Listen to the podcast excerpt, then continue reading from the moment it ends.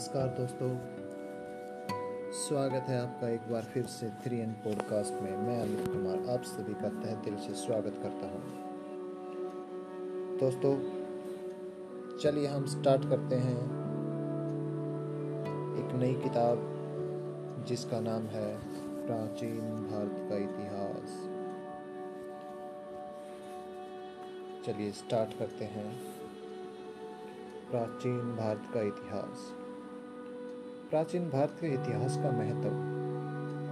प्राचीन भारतीय इतिहास का अध्ययन कई कारणों से महत्वपूर्ण है। इससे हमें जानकारी मिलती है कि भारत में प्राचीनतम संस्कृतियों का विकास लोगों ने कब, कहाँ और किस प्रकार किया। कैसे उन्होंने कृषि की शुरुआत की और संग्रहण करने की प्रवृत्ति को विकसित कर लिया।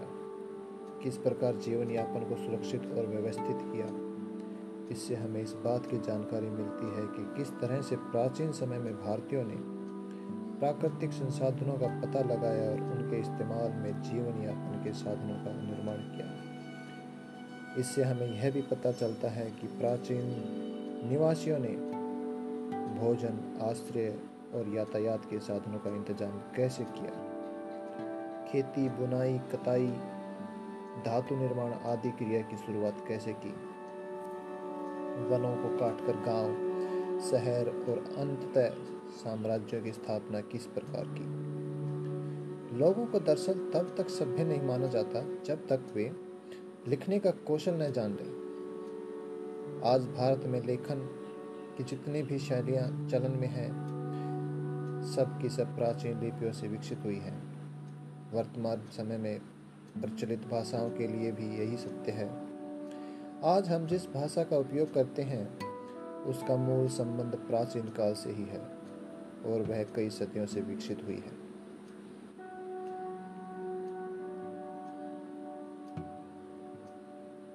विविधता में एकता। आगे लेखक लिखता है, विविधता में एकता।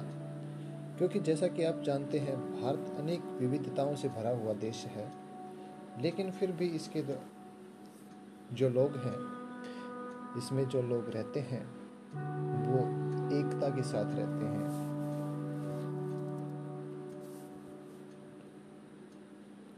विविधता में एकता, विभिन्न रेस प्रजातियों और जनजातीय समूहों के पारस्परिक जुड़ाव की गाथा के कारण प्राचीन भारतीय इतिहास काफ़ी रोचक है। आर्यों के पूर्ववर्ती, ग्रीक इंडो आर्यन सिथियन हून तुर्क आदि ने भारत को अपना घर बनाया। हर जनजातीय समूह ने भारतीय सामाजिक व्यवस्था, कला एवं शिल्प, भाषा एवं साहित्य आदि के विकास में अपना योगदान दिया। ये सारे लोग और इनकी संस्कृतियों के लक्षण इस तरह गुथे हुए हैं कि आज भी इनकी मौलिकता की पहचान स्पष्ट रूप में की जा सकती है। उत्तर से दक्षिण, पूर्व से पश्चिम तक के सांस्कृतिक तत्वों का प्राचीन भारतीय संस्कृति की एक खास विशेषता है। आर्यों को उत्तर में वैदिक एवं पौराणिक संस्कृति तथा आर्यों से पहले की संस्कृति को दक्षिण के द्रविड़ एवं तमिल संस्कृति से जोड़कर देखा जाता है। हालाँकि ईस्वी पूर्व 1500 से 500 के वैदिक ग्रंथों में मुंडा, द्रविड़ और कई संस्कृतेतर शब्द भी पाए जाते हैं। ये शब्द प्रायद्वीपीय और गैर वैदिक भारत से संबंधित विचार, संस्था, उत्पाद और अस्तित्व की ओर इशारा करते हैं। इसी तरह संगम साहित्य कहे जाने वाले प्राचीनतम तमिल ग्रंथों में भी पाली भाषा और संस्कृत के कई शब्द पाए जाते हैं, जो लगभग 600 से 300 ईस्वी पूर्व तक प्रयोग किए जाते थे यह भाषा गंगा के मैदानों में विकसित विचारों और संस्थाओं को दर्शाने वाली भाषा थी। आर्यों से पहले भी पूर्वी प्रदेशों में रहने वाली जनजातियाँ ने इस दिशा में अपने महत्वपूर्ण योगदान दिए। इस क्षेत्र के लोग मुंडा या कोलारियन भाषा बोलते थे। इंडो आर्यन भाषा में प्रयुक्त कपास, नौकायन, खुदाई, डंडा इत्यादि जैसे कई शब्दों को भाषाविदों ने मूलतः मुंडा भाषा से लिया गया बताया है। हालाँकि छोटा नागपुर के पठार में मुंडा के कई क्षेत्र हैं, लेकिन मुंडा संस्कृति के अवशेष इंडो आर्यन संस्कृति में प्रचुर मात्रा में विद्यमान है। इंडो आर्यन भाषा में कई द्रविड़ी शब्द भी पाए जाते हैं। ऐसा माना जाता है कि वैदिक भाषा की ध्वनियों एवं शब्दों की जितनी व्याख्या मुंडा सांस्कृतिक प्रभाव के आधार पर की जा सकती है उतनी ही द्रविड़ संस्कृति के प्रभाव के आधार पर भी की जा सकती है।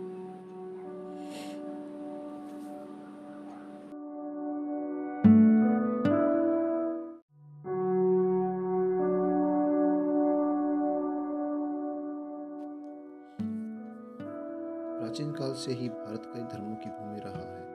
प्राचीन भारत में ब्राह्मण या हिंदू धर्म, जैन धर्म, बौद्ध धर्म का जन्म हुआ किंतु इन सभी धर्मों, संस्कृतियों ने आपस में सामंजस्य और संवाद स्थापित किया।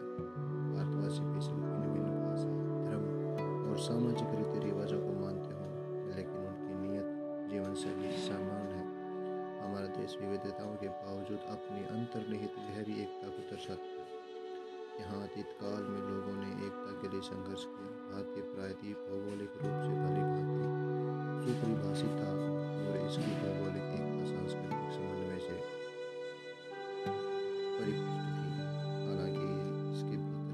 राज्य, भाषा, संस्कृति और समुदाय थे और धीरे धीरे लोगों ने प्रत्येक प्रादेशिक पहचान विकसित की। जनपद कहे जाने वाले राज्य या क्षेत्रीय इकाई का नाम विभिन्न जनजातियों के आधार पर होता था, लेकिन हालाँकि पूरे देश का नाम शक्तिशाली सांस्कृतिक समुदाय आर्यों के कारण आर्यव्रत पड़ा। आर्यव्रत का अभिप्राय उत्तर और केंद्रीय भारत से था। जिसका फैलाव पूर्वी से पश्चिमी समुद्र तट तक था। भारत का दूसरा नाम भारतवर्ष या भारत भूमि भी था। ऋग्वेद और महाभारत में व्याख्या की में भारत की व्याख्या जनजाति या परिवार के रूप में मिलती है। लेकिन महाभारत और उत्तर वैदिक गुप्त काल के संस्कृत ग्रंथों में भारतवर्ष की चर्चा है। दरअसल यह नाम पृथ्वी के नौवे हिस्से के लिए प्रयुक्त होता था और गुप्त काल के बाद इसे भारत के लिए इस्तेमाल किया गया। भारतीय या भारतवासी जैसे पदबंध गुप्त काल के बाद के ग्रंथों में इस्तेमाल हुए हैं। हिंदू शब्द की उत्पत्ति के लिए ईरानी शिलालेख महत्वपूर्ण है। हिंदू शब्द का उल्लेख पांचवी, छठी शताब्दी, ईस्वी पूर्व के शिलालेखों में मिलते है। यह संस्कृत के सिंधु शब्द से लिया गया है। ईरानी शब्द से सह ध्वनि बदलकर है हो जाती है। ईरानी शिलालेखों में हिंदू की चर्चा इंदस पर स्थित एक ज़िले के रूप में है। इसलिए पुराने समय में हिंदू का तात्पर्य एक प्रादेशिक इकाई से था। इसका संबंध न तो धर्म से था और न ही समुदाय से। हमारे प्राचीन कवि, दार्शनिक और लेखक देश को एक अखंड इकाई के रूप में देखते थे। वे इस भूखंड को हिमालय से लेकर समुद्र तक एक छत्र फैले हुए विस्तृत साम्राज्य के रूप में बताते हैं। जिन राजाओं ने हिमालय के से कैप पेमोरियन तक और पूर्व में ब्रह्मपुत्र घाटी से लेकर पश्चिम में सिंधु के आगे तक अधिकार क्षेत्र बनाने की कोशिश की। उनकी सर्वत्र प्रशंसा की।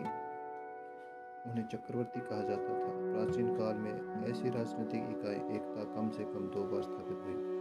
तीसरी शताब्दी ईस्वी पूर्व में अशोक ने तुरंत दक्षिण को छोड़कर पूरे भारत में अपने साम्राज्य का विस्तार किया। अशोक के शिलालेख से लेकर अफ़गानिस्तान तक अलग अलग मिलते हैं। फिर चौथी सदी में समुद्रगुप्त ने गंगा से लेकर तमिल भूमि तक की विजय यात्रा की। सातवीं शताब्दी में चालुक्य राजा पुलकेशिन ने हर्षवर्धन को हरा दिया, जो पूरे उत्तर भारत के राजा थे। कमज़ोर राजनीतिक एकता के बावजूद पूरे भारत का विभिन्न राजनीतिक ढांचा कमोवेशी एकता के सूत्र में बंधा हुआ था। विजेता और सांस्कृतिक दिग्दर्शनों के नज़र में भारत की भौगोलिक सीमा को एक समग्र इकाई के रूप में देखा गया। विदेशियों ने भी भारत की पहचान को, एकता को पहचाना। वे पहली बार सिंधु या इंदस नदी के किनारे रहने वाले लोगों के संपर्क में आए और उन्होंने पूरे देश का नाम इसी नदी के नाम पर रख दिया। हिंद या हिंदू शब्द संस्कृत के सिंधु शब्द से लिया गया है। इसी आधार पर इस देश का नाम इंडिया पड़ा, जो ग्रीक ग्रीक शब्द के काफ़ी करीब है। फारसी और अरबी भाषाओं में इंडिया को हिंद कहा गया। उत्तर कुषाण काल में ईरानी शासकों ने सिंध क्षेत्र पर जीत हासिल की और इसका नाम हिंदुस्तान रख दिया। अध्ययन के दौरान भारत में भाषिक और सांस्कृतिक एकता स्थापित करने की लगातार कोशिश दिखती है। तीसरी शताब्दी ईस्वी पूर्व में प्राकृतिक भाषा में भारत के बड़े हिस्से में बोलचाल की भाषा का काम किया। अशोक के शिलालेख मुख्यतः ब्राह्मी लिपि में प्राकृतिक भाषा में लिखे गए बाद में यही स्थान संस्कृत को मिला और संस्कृत ने भारत के सुदूर हिस्सों में राजभाषा का काम किया। चौथी शताब्दी में गुप्त काल के समय यह प्रक्रिया विशिष्ट रूप से विद्यमान थी। हालाँकि गुप्त काल के समय भारत में कई छोटे छोटे राज्यों का उद्भव हुआ और राजशाही दस्तावेज़ संस्कृत में लिखे गए। दूसरा मुख्य तथ्य यह है कि रामायण और महाभारत जैसे प्राचीन महाकाव्य तमिल की धरती पर भी उतने ही उत्साह और भक्ति से पढ़े गए, जितने बनारस और तक्षशिला के विद्वानों के बीच मूलतः संस्कृत में रचित इन महाकाव्यों के विभिन्न भाषाओं में कई संस्करण तैयार किए गए। हालाँकि भारतीय संस्कृति मूल्यों और विचारों की अभिव्यक्ति चाहे जिस भी रूप में हो, लेकिन उसका सत्य समूचे भारत में लगभग एक जैसा रहा। भारत में एक विशेष प्रकार की सामाजिक व्यवस्था के कारण भारतीय इतिहास पर ध्यान देना आवश्यक है। उत्तर भारत में विकास, विकसित हुई वर्ण जाति व्यवस्था पूरे देश में फैल गई। इसने ईसाई और मुसलमान को भी प्रभावित किया। यहाँ तक कि ईसाई और मुसलमानों ने भी हिंदुत्व की जाति व्यवस्था को अपनाना शुरू कर दिया। वर्तमान के लिए अतीत की प्रासंगिकता। वर्तमान की समस्याओं के मद्देनजर भारत के अतीत के अध्ययन का महत्व और बढ़ जाता है। कुछ लोग प्राचीन संस्कृति और सभ्यता को वापस स्थापित करना चाहते हैं और कुछ लोग भारत के गौरवशाली अतीत से भावनात्मक रूप से प्रभावित हैं। यह कला और वास्तुकला को संरक्षित करने या उसके प्रति सरोकार करने से अलग बात है। सरोकार रखने से अलग बात है। वे प्राचीन समाज और संस्कृति की पुरानी व्यवस्था फिर से स्थापित करना चाहते हैं। इसके लिए अतीत की सफ़ा, साफ़ और स्पष्ट समझदारी की अपेक्षा है। इसमें कोई शक नहीं कि अतीत काल में लोगों ने विविध क्षेत्रों में उल्लेखनीय उन्नति की, लेकिन वर्तमान समय में आधुनिक विज्ञान और तकनीक की, बराबरी करने के लिए यह उन्नति ही पर्याप्त नहीं है। हम इस तथ्य की अनोखी, की अनदेखी नहीं कर सकते कि प्राचीन भारतीय समाज में सामाजिक न्याय भी प्रमुखता से विद्यमान था। निचले जबकि निचले तबके के लोगों को विशेषकर क्षुद्रों और अतिशुद्रों अस्पर्श को जिस तरह अक्षम बना दिया गया, वह आधुनिक मस्तिष्क के लिए ऐसा है ही था। इसी तरह न्याय व्यवस्था और महिलाओं के साथ भेदभाव की प्रथा पुरुषों के पक्ष में काम करती थी। जीवन के पुराने और तौर तरीके स्वाभाविक रूप से इन सभी असमान को पुनर्जीवित और मज़बूत करेंगे।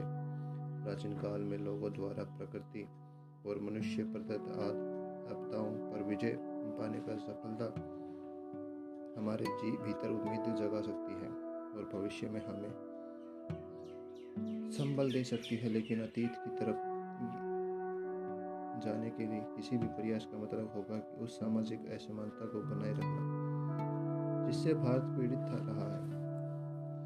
अतीत को समझने के लिए ज़रूरी है कि हम इन सारी चीज़ों को समझें। प्राचीन काल मध्यकाल और उसके बाद के अवशेष हमारे वर्तमान में भी मौजूद हैं। पुराने मूल्य, मर्यादा, सामाजिक रीति रिवाज और प्रथा हमारी चेतना में इतने भीतर तक समाये हुए हैं कि उससे आसानी से छुटकारा नहीं मिल सकता। दुर्भाग्यवश से जीवन की यही बुराई व्यक्ति, बुराइयाँ व्यक्ति और समूचे देश के विकास को बाधित करती हैं और औपनिवेशिक काल में इन्हें जानबूझकर थोपा गया अतीत की इन बुराइयों का जब तक उन्मूलन नहीं किया जाता भारत बेहतर तरीके से विकास नहीं कर सकता। जाति व्यवस्था और अलगाववाद भारत की लोकतांत्रिक एकीकरण और विकास के लिए बाधिक है। जातिगत भेदभाव और पूर्वाग्रहों के कारण शिक्षित लोगों, लोग भी मानव श्रम का सम्मान नहीं कर पाते और यह सामान्य मसलों पर भी एकीकरण होने में बाधा पहुंचाता है। महिलाओं को मतदान का अधिकार बेशक दे दिया गया। लेकिन परंपरागत सामाजिक विशोषण उन्हें समाज में अपनी उचित भूमिका निभाने से वंचित करता है। समाज के निचले पायदान पर खड़े लोगों के जीवन का सच भी यही है। प्राचीन इतिहास का अध्ययन हमें इन दुराग्रहों की जड़ों को गहनता से जांचने परखने में मदद करता है और जाति व्यवस्था को बनाए रखने, महिला को दोयम दर्जा देने, संकीर्ण संकीर्ण धार्मिक अलगावों को बढ़ावा देने वाले कारणों को उजागर करता है। जब प्राचीन भारत के अध्ययन से हमें न सिर्फ़ इसकी प्रासंगिकता का बोध होता है, बल्कि अतीत में वास्तविक स्वभाव को समझने में भी सहायता मिलती है और एक राष्ट्र के रूप में भारत के विकास के मार्ग में उपस्थित होने वाली सभी बाधाओं की समझ बनती है।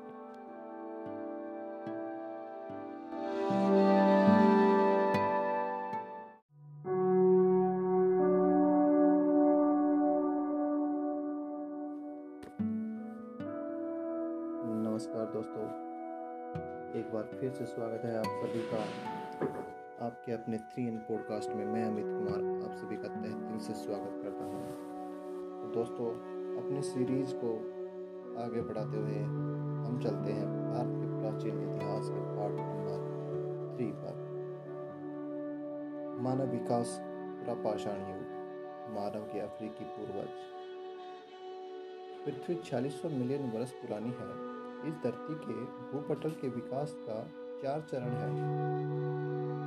चौथे चरण को चतुर्भाग क्वाटनरी कहा जाता है। ये तो युगों में विभाजित है, जिसे नवयुग, हिमयुग और अभिनवयुग, उत्तर हिमयुग कहते हैं। इसका पहला भाग 20 लाख ईस्वी पूर्व से बारह हज़ार ईस्वी पूर्व तक है और दूसरा भाग बारह हज़ार ईस्वी पूर्व से लेकर आज तक माना जाता है।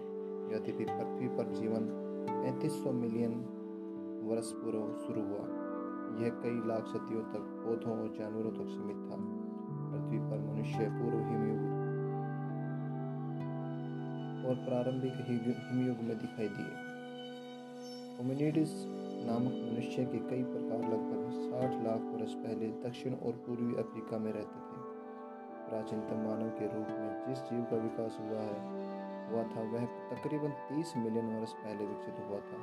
मानव जीवन के विकास के क्रम में ऑस्ट्रेलोपैथिक्स ऑस्ट्रेलोपैथिक्स नामक प्राणी का नाम का जन्म सबसे महत्वपूर्ण घटना थी। ऑस्ट्रेलोपैथिक्स एक ऐसा शब्द है जो लैटिन में उत्पन्न हुआ और जिसका मतलब दक्षिणी बंदर रूपी प्राणी से है। इस जाति में लंगूर और मनुष्य दोनों की विशेषताएँ थी और यह प्रजाति लगभग 55 लाख और 15 लाख वर्ष पूर्व के बीच विकसित हुई थी। ये प्राणी दो पाँव और घड़े के आकार के पेट वाले थे। इनके मस्तिष्क का आकार लगभग 400 घन सेंटीमीटर था। ऑस्ट्रेलोपैथिक्स में होमोस या मनुष्य कहे जाने वाले अन्य जीवन, जीवित प्राणियों के कुछ तत्व पाए गए। मनुष्य होमोनिड लाइन के विकास को दर्शाता है और ऑस्ट्रेलोपैथिक मानव पूर्व होमोनिड के अंतिम चरण का परिचायक था। यही कारण है कि इस प्रजाति को अधम मानव भी कहा जाता है। पहला महत्वपूर्ण प्राणी होमो या मानव थे। होमो हैबिलिस, जो पूर्वी और दक्षिणी अफ्रीका में 20 से 15 लाख वर्ष पाए गए थे। होमो हाबिलिस का अर्थ है एक सामान्य या थोड़ा कुशल मनुष्य। इस पहले वास्तविक मनुष्य ने पत्थर के टुकड़े लिए, टुकड़े किए और बाद में उसे औज़ार की तरह इस्तेमाल करना हेतु धारदार बनाया होमो हेबिलिस की हड्डियों वाली जगह के पास ही पत्थरों के खंडित टुकड़े भी मिलते हैं। इस प्राणी के मस्तिष्क का आकार लगभग 500 से 700 घन सेंटीमीटर का था। दूसरी का महत्वपूर्ण घटना 18 से 16 लाख वर्ष पूर्व होमो इरेक्ट्स के पाए जाने की थी। होमो इरेक्ट्स का अर्थ है एक तना हुआ या निष्कपट प्राणी। इसकी खोपड़ी काफ़ी मज़बूत थी। इसके मस्तिष्क का आकार 800 से 1200 घन सेंटीमीटर का था। होमो इरेक्ट के साथ नए प्रकार के के औज़ार पाए गए। इनमें कुल्हाड़ी सबसे विशिष्ट मानी जाती है। ऐसा माना जाता है कि होमो इरेक्ट्स लोगों के, ने आग बनाने और इस्तेमाल करने की पद्धति का पता लगाया और जिस कारण से वे ठंडे मौसम में गर्म रह सके और जंगली जानवरों से सुरक्षित भी रहे। होमो हेबिलिस के विपरीत होमो इरेक्ट्स ने लंबी दूरी की यात्रा की। इनके अवशेष न केवल अफ्रीका में, बल्कि चीन, दक्षिण एशिया और दक्षिण पूर्व एशिया में भी पाई गई तीसरी घटना होमोसेपियंस का उद्भव है। होमोसेपियंस का अर्थ है बुद्धिमान व्यक्ति। हमारी अपनी प्रजाति होमोसेपियंस विकसित हुई है। यह नेतृत्व मनुष्य ऐसा दिखा, जैसा दिखा, दिखता है, जो करीब 230 से लेकर तीस हज़ार वर्ष पहले पश्चिमी जर्मनी में पाए गए। इसका शरीर वो सिर बहुत छोटा था, लेकिन इसका मस्तिष्क 1200 से 1800 घन सेंटीमीटर मापा गया। यह प्रजाति संभवतः यूरोप में विकसित हुई थी, लेकिन निरथल पूर्वी हिस्सों के नज़दीक और पुरानी दुनिया के अन्य जगहों पर भी पाई गई। पूरा, पूर्ण विकसित मनुष्य, आधुनिक मनुष्य कहे जाने वाले होमोसेपियंस सेपियंस लगभग एक लाख पंद्रह हज़ार वर्ष पूर्व दक्षिणी अफ्रीका में पाषाण युग के आखिरी काल में पाए गए, जिसे अपर पाषाण युग कहा जाता है। अन्य होमिनिड प्रजातियों की तुलना में इसका माथा बड़ा और हड्डियाँ पतली थी। आधुनिक काल के काल ने मूल रूप से विभिन्न कार्यों के लिए विभिन्न प्रकार के पत्थर के औज़ार बनाए थे, लेकिन यह स्पष्ट नहीं है कि यह बोलने के लिए शारीरिक रूप से सक्षम थे या नहीं। हाल तक यह सोचा जाता था कि भाषा 3500 ईस्वी पूर्व के आसपास उत्पन्न हुई थी, लेकिन अब इस यह तिथि पचास हज़ार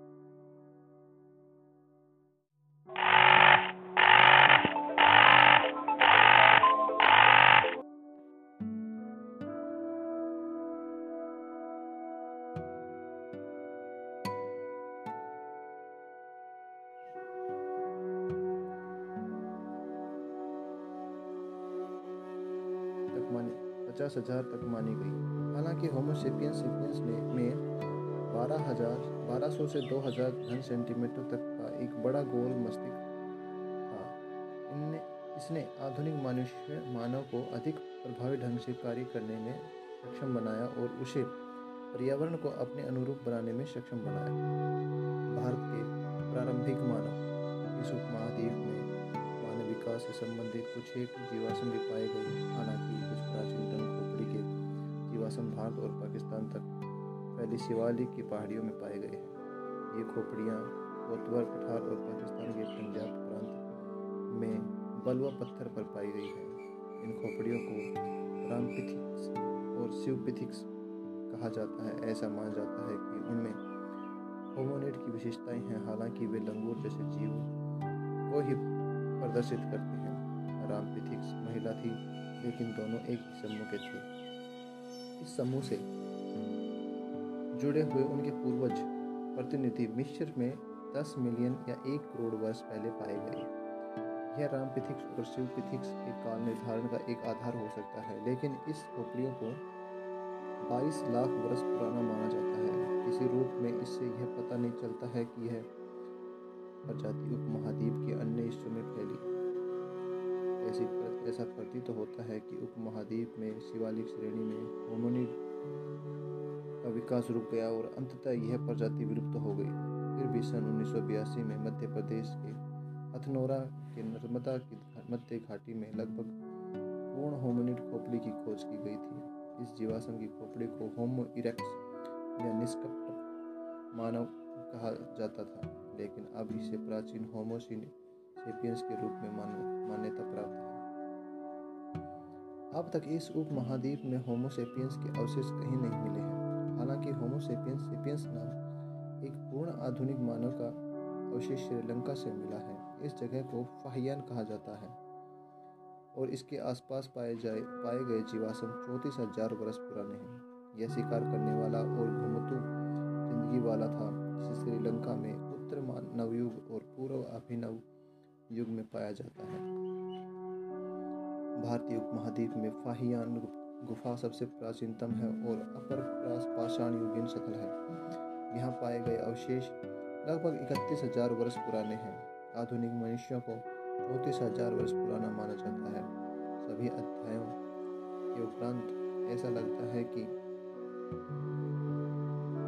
प्राचीनतम आधुनिक मानव करीब पचास हज़ार वर्ष पहले तटीय प्रवास के कारण अफ्रीका से दक्षिण होते हुए भारत पहुँचे थे। वे उत्तर से नहीं आए थे। पूरा पाषाण युग के चरण। लोगों द्वारा इस्तेमाल किए जाने वाले पत्थर के औजारों और जलवायु परिवर्तन की प्रकृति के अनुसार भारत में पूरा पाषाण युग तीन चरणों में विभाजित है पहले चरण को प्राचीन या लोअर पूरा पाषाण युग, दूसरा मध्य पूरा पाषाण युग और तीसरा अपर पूरा पाषाण युग कहा जाता है। जब तक बोरी कलाकृतियों के बारे में पर्याप्त जानकारी हासिल नहीं हो जाती, पहला चरण छः लाख ईस्वी से पंद्रह लाख ईस्वी के बीच। और दूसरा चरण, डेढ़ लाख ईस्वी।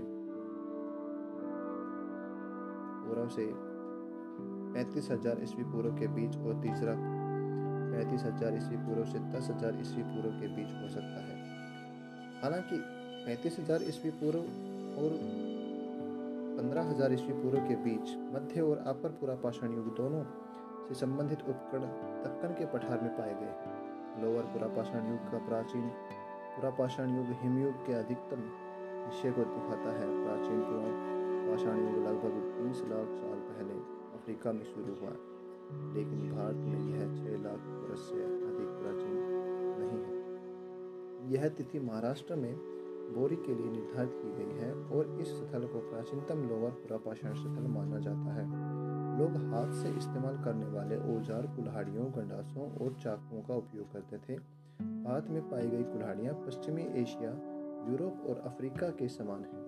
पत्थर के औजारों का इस्तेमाल मुख्यतः काटने, खुदाई और चमड़ा निकालने के लिए किया जाता था। प्राचीन पुरापाषण स्थल पंजाब के सोहन या सोन नदी की घाटी में पाए गए जो अब पाकिस्तान में है। कश्मीर और थार रेगिस्तान में कई स्थल मिले हैं। उत्तर प्रदेश में बेलन और राजस्थान के दीदवाना में रेगिस्तानी क्षेत्र में लोअर पुरापाषाण काल के औज़ार पाए गए हैं। दीदवाना से न केवल लोअर पुरापाषाण बल्कि मध्य और उत्तरी पुरापाषाण के भी औज़ार प्राप्त हुए हैं। महाराष्ट्र में चिरकी नेवासा में 2000 से अधिक औज़ार मिले हैं और ऐसे ही औज़ार दक्षिण में भी कई जगहों पर पाए गए हैं। आंध्र प्रदेश में नागार्जुन कोंडा एक महत्वपूर्ण स्थल है और भावाल के पास भीमबेटका की गुफाएँ और चट्टानी आश्रय भी लोअर युग की विशेषताएँ दर्शाते हैं। चट्टानी आश्रय मौसम के अनुसार मनुष्य के लिए शिविरों के रूप में इस्तेमाल किए गए जब जलवायु कम आर्द्र हो गई, तब द्वितीय हिमे हिमालय अंत हिमाचल छातन काल में जमाव के जवाब में हाथ की कुल्हाड़ी पाई गई। लोअर पुरापाषाण युग में लोग मुख्यतः भोजन जमा करने वाले मनुष्य थे। वे छोटे छोटे शिकारी खेल खेलते थे। और मछली व पक्षियों को शिकार पर भी निर्भर करते थे। भारत में प्राचीन या लोअर पुरापाषाण युग को समूह के लोगों के साथ जोड़ा जाता है। मध्य पुरापाषाण युग के काम मुख्यतः पत्थर की या छोटे छोटे टुकड़ों पर आधारित थे। जो भारत के विभिन्न हिस्सों में क्षेत्रीय विविधताओं के साथ पाए गए मुख्य औज़ार, पत्ती बर्ची बर्मा और खुरचन जैसे खुरचन होते हैं। ये सभी पत्थर की खोपड़ियों पत्थर की पकड़ियों के बने होते हैं। इस युग की कलाकृतियाँ नर्मदा और तुंगभद्रा नदी के दक्षिण में कई स्थानों पर पाई विंध्यन की तलहटी में स्थित बेलान घाटी, उत्तर प्रदेश, पत्थर के औज़ार और डोर डंगर हिरण सहित पशु जीवाश्मों के मामले में काफ़ी समृद्ध है। ये लोअर और मध्य पाषाण युग दोनों से समृद्ध है। अपर पूरा पाषाण काल चरण में, चरण के में भारत में पाँच स्थल मिलते हैं। एक घास वाली ज़मीन थी जिसमें जहाँ तहाँ पेड़ों की भी सामान्य उपस्थिति थी, जिसके कारण ऐसा होना संभव संयोगवश हिमयुग के अंतिम चरण में जब जलवायु अपेक्षाकृत गर्म होती थी तो जलवायु कम आर्द्र होती थी। वैश्विक संदर्भ में यह चकमक पत्थर के नए कामों और आधुनिक मनुष्य होमोशेपियंस की उपस्थिति का सूचक है। भारत में हम पत्ती और खंती का उपयोग करते हैं, जो आंध्र प्रदेश, कर्नाटक और महाराष्ट्र, केंद्रीय मध्य प्रदेश, दक्षिणी उत्तर प्रदेश, झारखंड और आसपास के क्षेत्रों में पाए गए मनुष्य द्वारा गुफाएँ और चट्टानों आश्रयों का इस्तेमाल अपर पुरापाषाण युग में भोपाल से 45 किलोमीटर दक्षिण में भीमबेटका में खोजा गया अपर पुरापाषाण काल में संग्रहित कपड़ियों पतियों खंतियों और खुर्चनों का आकार अपेक्षाकृत बड़ा देखा गया और गुजरात के रेत के टीले के ऊपरी भाग में भी पाए गए हैं। मध्य पाषाण युग, शिकारी और पशुपालक। दस हज़ार ईस्वी पूर्व के आसपास हिमयुग के अंत के साथ अपर पूरा पाषाण युग समाप्त हुआ, जैसा कि हम जानते हैं कि वैश्विक संदर्भ में नवयुग प्लेस्टोसिन के बाद का हिमयुग संयोगवश पूरा पाषाण युग के साथ ही लगभग 20 लाख वर्ष पूर्व से बारह हज़ार ईस्वी पूर्व चला। और जब यह समाप्त हो गया तो जलवायु गर्म और बरसाती हो गई। जलवायु परिवर्तन ने जीव और वनस्पतियों में परिवर्तन लाए। मनुष्य ने पर्याप्त वर्षा साधन वनस्पति और मन का लाभ उठाया। अवश्य मनुष्य जलवायु परिवर्तनों में कोई बड़ा बदलाव नहीं हुआ। नौ हज़ार ईस्वी पूर्व में पाषाण युग संस्कृति में एक मध्यवर्ती चरण शुरू हुआ, जिसे मध्य पाषाण युग कहा गया। यह पूरा पाषाण और नव पाषाण या नए पत्थर युग के बीच एक संक्रमण कालीन चरण के रूप में जाना जाता है। मध्य पाषाण युग के लोग शिकार करते, मछली पकड़ते और भोजन थे बाद के चरण में वे पशुपालन भी करने लगे। पहले तीन कामों के में पूरा पाषाण कालीन जीवन शैली ही जारी थी, जारी रही, जबकि इसके अंत में नवपाषाण संस्कृति विकसित हुई इस प्रकार मध्य पाषाण युग वह संक्रमण काल बना, जो पशुपालन आधारित जीवन यापन के साथ मध्य पाषाण युग के पहले चरण को दर्शाता है। मध्य पाषाण युग के विशेष औज़ार माइक्रोलिथ्स या छोटे थे। मध्य पाषाण। स्थल राजस्थान, दक्षिणी उत्तर प्रदेश, मध्य और पूर्वी भारत की कृष्ण नदी के दक्षिण में भी है। उनमें से राजस्थान के बागोर में अच्छी खुदाई की गई है। इसकी विशिष्टता छोटे औजारों की है और यहाँ के रह वासी शिकार और पशुपालन से अपनी आजीविका चलाते थे। पाँच मिलियन ईस्वी पूर्व से पाँच हज़ार ईस्वी पूर्व तक ऐसे स्थलों का अस्तित्व बना रहा। भारतीय उपमहाद्वीप में मध्य प्रदेश के आदमगढ़ और राजस्थान के बागौर में पशुपालन का सबसे पहला प्रमाण मिला। है यह पाँच हज़ार ईस्वी पूर्व के आसपास का हो सकता है। अध्ययन के ज़रिए यह पता चला कि राजस्थान में सात हज़ार ईस्वी पूर्व से छः हज़ार ईस्वी पूर्व के आसपास खेतों का अनुमान लगाया जाता है, जो कि खारे पानी की झील बनने और सांभर के एक होने से पहले का है। अभी तक मध्य पाषाण युग के कुछ एक खोजों का ही वैज्ञानिक रूप से तिथि निर्धारण हो पाया है। मध्य पाषाण संस्कृति 9000 ईस्वी पूर्व से 4000 ईस्वी पूर्व तक महत्वपूर्ण रही और निसंदेह नवपाषाण संस्कृति के उदय के लिए मार्ग प्रशस्त हुआ। नवपाषाण युग खत्म हुआ, अब आते हैं पुरापाषाण युग में। पुरापाषाण युग में पुरापाषाण और मध्य पाषाण युग के लोग चित्रकला का अभ्यास करते थे। प्राग ऐतिहासिक कला कई स्थानों पर दिखाई देती है, लेकिन मध्य प्रदेश में भीम का एक आश्चर्यजनक स्थल है। भोपाल के 45 किलोमीटर दक्षिण में विंध्यन पर्वत में स्थित 10 वर्ग किलोमीटर के क्षेत्र में 500 से अधिक चित्रित चट्टानी आश्रय हैं। बेटका में रोक पेंटिंग अपर पूरा पाषाण से लेकर मध्य पूरा पाषाण तक श्रृंखलाओं में वर्तमान का भी चित्रण है। हालाँकि चट्टानी आश्रयों की एक बड़ी संख्या मध्य पाषाण युग में कार्यों से जुड़ी हुई है। इनमें कई पक्षियों पशुओं और मनुष्यों का चित्रण है कि इन चित्रों में मौजूद अधिकांश पक्षियों, पशुओं का शिकार जीवन निर्वाहन के लिए किया जाता है। अनाज पर बैठने वाले पक्षी शुरुआती चित्रों में नहीं है। ये चित्र स्पष्ट रूप से शिकार, सिंचन, अर्थव्यवस्था से संबंधित अपर के लोगों ने कलाकारी क्यों की यह तर्क दिया जाता है कि ऐसा वे ऐसा कला की खातिर करते हालाँकि मानव इतिहास के प्रारंभिक चरण के लिहाज से यह तर्क बहुत बनावटी सा होता है। यह भी कहा जाता है कि उन्होंने सामाजिक संघर्ष से उभरने के लिए कला और इन प्रथाओं को अपनाया। यह जटिल सामाजिक संरचना पर लागू हो सकता है जो गंभीर सामाजिक भेदभाव से ग्रस्त अपर पूरा पाषाण समाज में ऐसी स्थिति नहीं है, नहीं थी। किसी भी हालत में लोगों को उन पर नियंत्रित, सुनिश्चित, नियंत्रण सुनिश्चित करने के लिए विभिन्न जंगली जानवरों को दर्शाया गया, क्योंकि शिकार उनकी आजीविका का प्रमुख साधन था। यद्यपि हम यहाँ कुछ पुरुष और महिलाओं के चित्र पाते हैं, इनमें विभिन्न प्रकार के जानवरों को बार बार देखा जा सकता है। शिकार के संदर्भ में पशु चित्रण वास्तविक थी। हड़प्पा के संदर्भ में पशु चित्रण पारंपरिक हो जाते हैं, हालाँकि लोग मुख्यतः कृषि पर निर्भर रहते थे। हड़प्पा के मोरों पर जानवरों के चित्र दर्शाए जाते थे। आते हैं, प्रारंभिक मानव संगठन। मनुष्य सामाजिक रूप से कैसे संगठित हुए? उनका किसी टोली या टोली पूर्व समाज में रहना स्पष्ट नहीं है। शिकार के लिए टोली बनाई गई होगी और जिसकी अधिकतम संख्या 25 की हो, हो सकती थी। परस्पर सहायता के लिए विभिन्न टोलियों के बीच एक गठबंधन हो सकता था और इस तरह के बड़े समूह की संख्या 500 से ज़्यादा नहीं हो पाती थी। इन गठजोड़ों की पुष्टि के लिए कुछ अनुष्ठान आयोजित होते होंगे। आखिरकार यह टोली एक विजातीय वैवाहिक समूह में तब्दील हो गई जिसे नवपाषाण काल में कबीला कहा जाता था। एक कबीले के सदस्य हमेशा कबीले से बाहर शादी करते थे, लेकिन इन टोलियों ने आपसी सहायता के लिए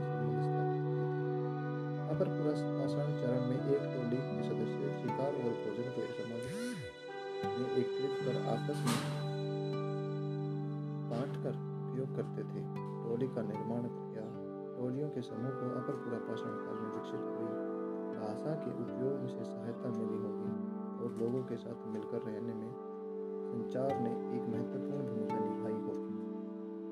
तो दोस्तों, ये था हमारा आज का चैप्टर मानव का विकास पूरा